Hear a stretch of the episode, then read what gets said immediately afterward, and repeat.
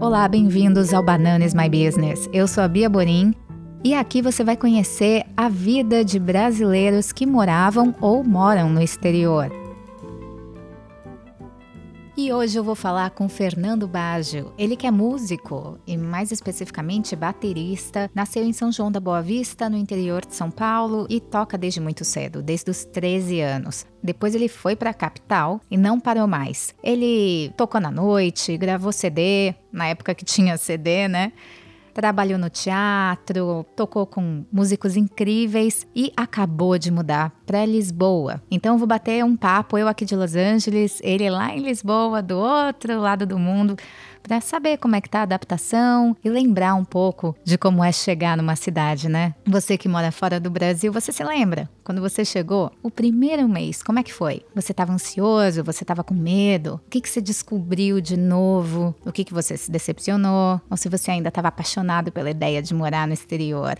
Tudo isso a gente vai ouvir agora. E, no final, ele tem um convite muito especial, porque ele vai participar do Rock in Rio Innovation Week, agora em julho. Então, fica ligado até o final da entrevista. Hello! Tudo bem, Fê? Tudo bem, Bia. Olha só que delícia estar tá falando com você, eu aqui em Los Angeles e você em Lisboa, né? É, coisa maravilhosa isso, gente. Tempos modernos. Que horas são aí agora? Agora são 4h54 tá? Que são nove da manhã. Uau! Bom, Fernando Baggio é o meu convidado. Ele que tem uma trajetória super interessante, é músico, compositor. Eu conheço há um tempão. Fê, fala um pouco de, de todas as experiências como músico que você tem, que é incrível. Uh, Via, muito obrigado pelo convite.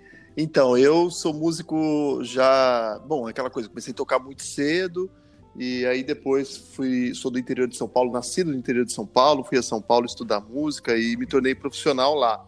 E minha experiência vai desde de professor de música no Conservatório Souza Lima por 16 anos, é, até já toquei em, em teatro, já gravei muitos discos, tive um trio de jazz com discos gravados que chama RDT, acompanhei vários artistas.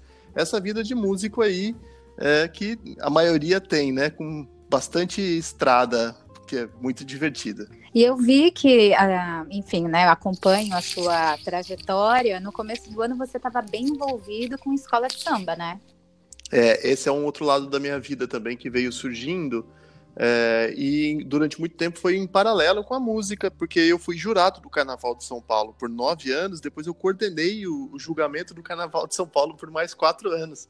Incrível. E aí, e aí só depois que eu eu, eu quis viver a coisa das escolas de samba. Então, já prestei consultoria para diversas outras escolas, mas eu sou eu sou o diretor consultor na Acadêmicos do Tatuapé, escola que foi bicampeã do Carnaval é, em 2017 e 2018, né? Esse ano não deu, mas é, chegamos próximo de novo. Então, também tem essa vida aí no samba já há muitos anos. E agora você está levando tudo isso para Lisboa. Então, eu, eu sei que a sua mudança foi recente. Há quanto tempo você está aí? Eu tô há 40 dias aqui em Lisboa. Acabei de chegar na Europa. Isso é muito legal. Você já tinha morado no exterior ou não? Não, eu nunca tinha morado. Eu, eu, eu, tenho um irmão que já morou nos Estados Unidos. A, a, Dani, minha companheira mesmo, também já teve essa experiência de morar fora. Ela morou também nos Estados Unidos e morou em Mônaco um tempo. Então, mas eu mesmo nunca tinha morado fora e era, eu tinha uma vontade enorme de morar fora. E eu li é, que você escreveu um pouco dessa experiência, né, dessa experiência nas suas mídias sociais. Eu vi uma frase muito interessante que é: a cada rua que ouço cinco ou sete línguas diferentes sendo faladas, eu entendo que estou no mundo. E como esse podcast a gente fala sobre brasilidade, eu queria saber é, o que, que você sente? Se você sente que é, o que, que é ser brasileiro para você agora morando no exterior, onde você consegue conviver com tanta gente diferente? É como que essa brasilidade aparece assim no seu dia a dia? É, é muito interessante porque de fato o Brasil é um país continente. Isso fica esse esse clichê é, se torna muito real a partir do momento que você sai desse país continente e percebe que é, essa, esse, esse, aspecto geográfico do, do, nosso país acaba nos isolando um pouco. do, do resto do mundo, né? Uhum. Pela dimensão, pelo tamanho. E, e, e, quando eu saio do país e quando eu estou num lugar como é aqui a Europa, eu me sinto até um pouco mais, é, entendo um pouco mais essa coisa da brasilidade, de, do ser brasileiro é, em qualquer lugar, assim, porque cada um tem a sua identidade, cada povo, cada etnia, cada nação tem a sua identidade, e num local como esse eles se misturam. Então, ao mesmo tempo que você tem integração, você tem também ressaltado essa, essa coisa da identidade de cada nação, cada etnia e, e tudo mais. E, é, e como que acontece legal. isso no seu dia a dia? O que, que você percebe que, ah, isso é do Brasil, isso é porque eu sou brasileiro? Olha, um, é, uma coisa interessante aqui de Portugal, especificamente, é que tem uma migração muito forte dos países da África aqui. Uhum. Então, é, eu fico testando o meu conhecimento do que eu sei, até onde eu sei quem é ou não brasileiro. Porque tem muitos africanos que eu acho que são brasileiros e de repente eu vou conversar, são cabo-verdianos, por exemplo. São, são irmãos, né? São os são, nossos irmãos, to né? Totalmente, totalmente, assim. E, e, isso é muito bonito, assim. Inclusive essas comunidades aqui é, se misturam bastante. Né?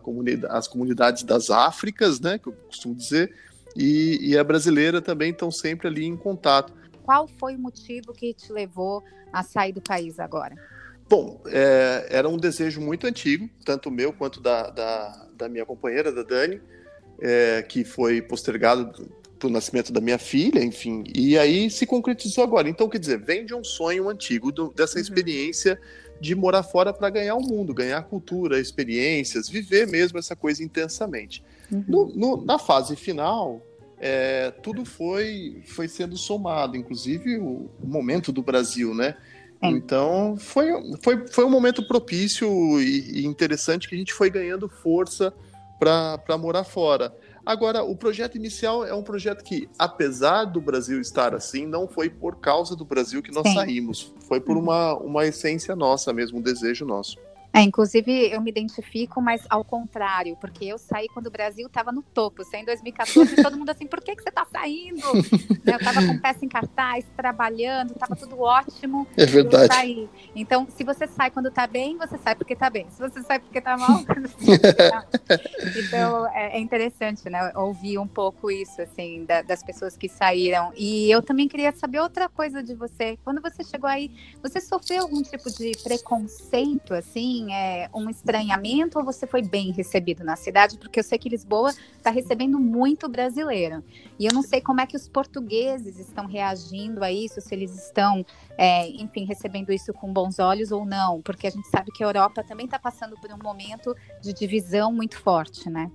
É, eu acho, eu acho que tem sim. Eu não sofri, tá? Já de antemão vou dizer que até o momento eu não sofri nenhum tipo de preconceito e eu tenho um olhar bem cuidadoso para isso é, também para eu não me colocar numa situação que eu acho que eu estou sofrendo preconceito. Então, é, entender, por exemplo, a maneira como o português se relaciona com o português me ajuda a entender que eu não estou sofrendo exatamente um preconceito, né? Agora, é, eu tenho conversado com vários portugueses, eu tenho amigos portugueses e existe sim uma, uma, um assunto em pauta que é essa entrada massiva de brasileiros, mas também não só de brasileiros. Portugal está num momento muito bom, então tem muitos franceses, muitos alemães, muitos, uhum. muita gente do mundo inteiro vindo para cá. Tem muitos nepaleses, é, é, é o segundo fluxo fluxo de migração mais forte da atualidade atrás dos brasileiros aqui. Olha. Então, eles, eles não, não são fechados, os portugueses de fato não são fechados, eles não têm é, uma posição de, de se fechar em relação a isso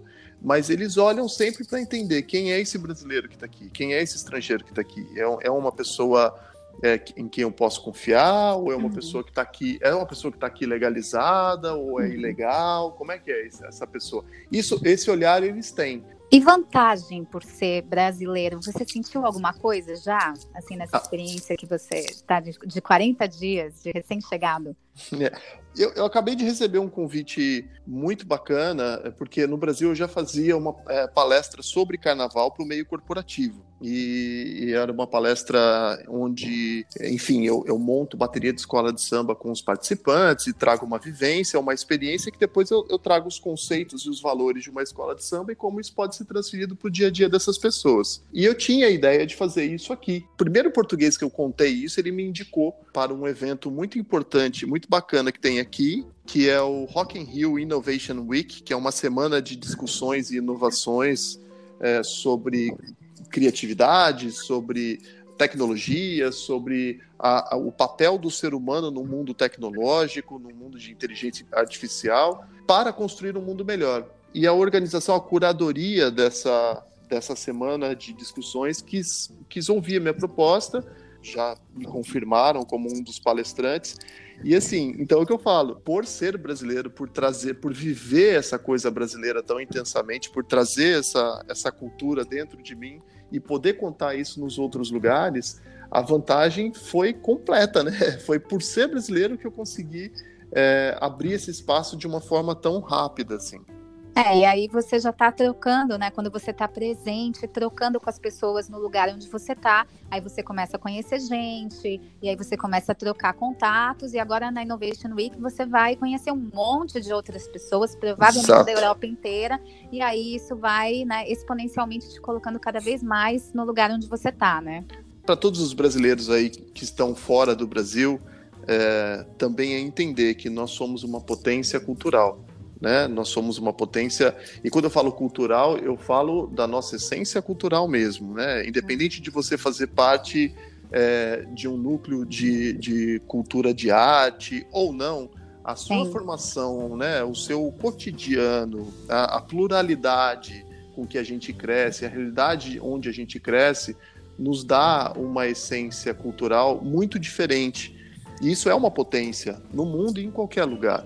Então, ter essa confiança e, claro, né, com, com, respeito e com humildade, porque o fato de nós sermos uma potência cultural e termos essa capacidade também não pode fazer com que a gente se sinta mais importante do que qualquer outra nação e, e desclassificar, né? Ou, ou, eu acho que não, a gente não deve colocar num, num patamar de competição, né? Mas sim de reconhecimento e de colaboração.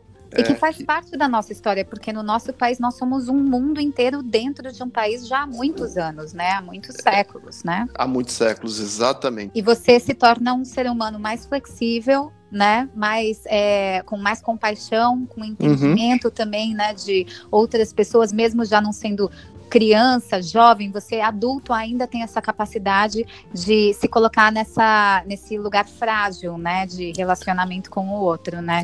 Perfeito, Bia. Eu, é, é, bonito isso que você disse, porque é, essa construção ela, do ser humano né, é, tem, que ser, tem que ser constante é, que eu falo que a gente não pode cair é, naquela, no complexo de Gabriela, né? Eu nasci assim, eu cresci assim, vou morrer assim, né? Gabriela! É, é, exatamente. Eu acho que a gente tem que se construir sempre, tá aberto a isso. Eu, eu saí, eu saí do, do Brasil para continuar me construindo. Eu uhum. acho que eu acho que essa é a busca principal de trazer camada de vida, como eu costumo dizer, ganhar vida, né? E, e para isso você tem que estar tá aberto, você tem que estar tá disposto de fato a, a, quebrar os seus próprios paradigmas, os, os, seus, as suas barreiras, os seus conceitos, os seus preconceitos, e entender o mundo como um lugar diferente daquilo que você conhece e até diferente daquilo que você acredita. Né? Dá uma insegurança, mas é o famoso pêndulo né? entre a segurança e a liberdade. Entre esses dois, eu sempre vou escolher a liberdade. Ai, muito lindo, Fê. Eu desejo para você ser uma experiência maravilhosa. Faz o convite aí para a Innovation Week.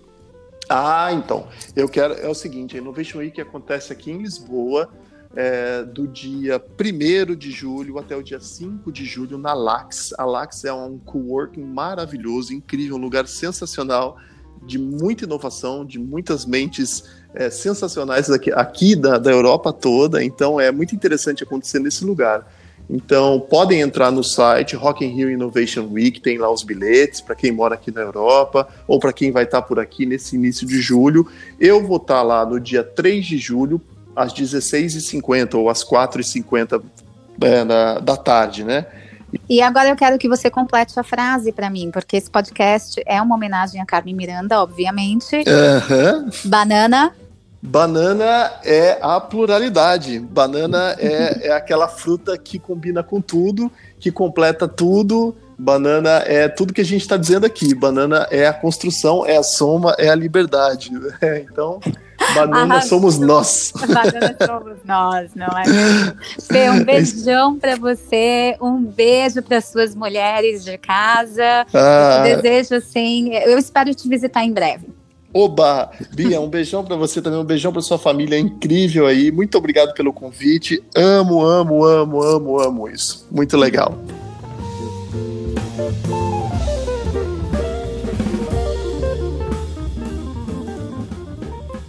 Você quiser participar do Banana is My Business, compartilhando a sua experiência, manda um recado para mim. Não esquece de fazer o review do nosso podcast. E queria agradecer também ao Fernando porque a trilha sonora do nosso episódio é da banda de jazz dele, RDT. Se você gosta de jazz, é só dar um Google, você vai achar músicas maravilhosas. E até o próximo Banana is My Business.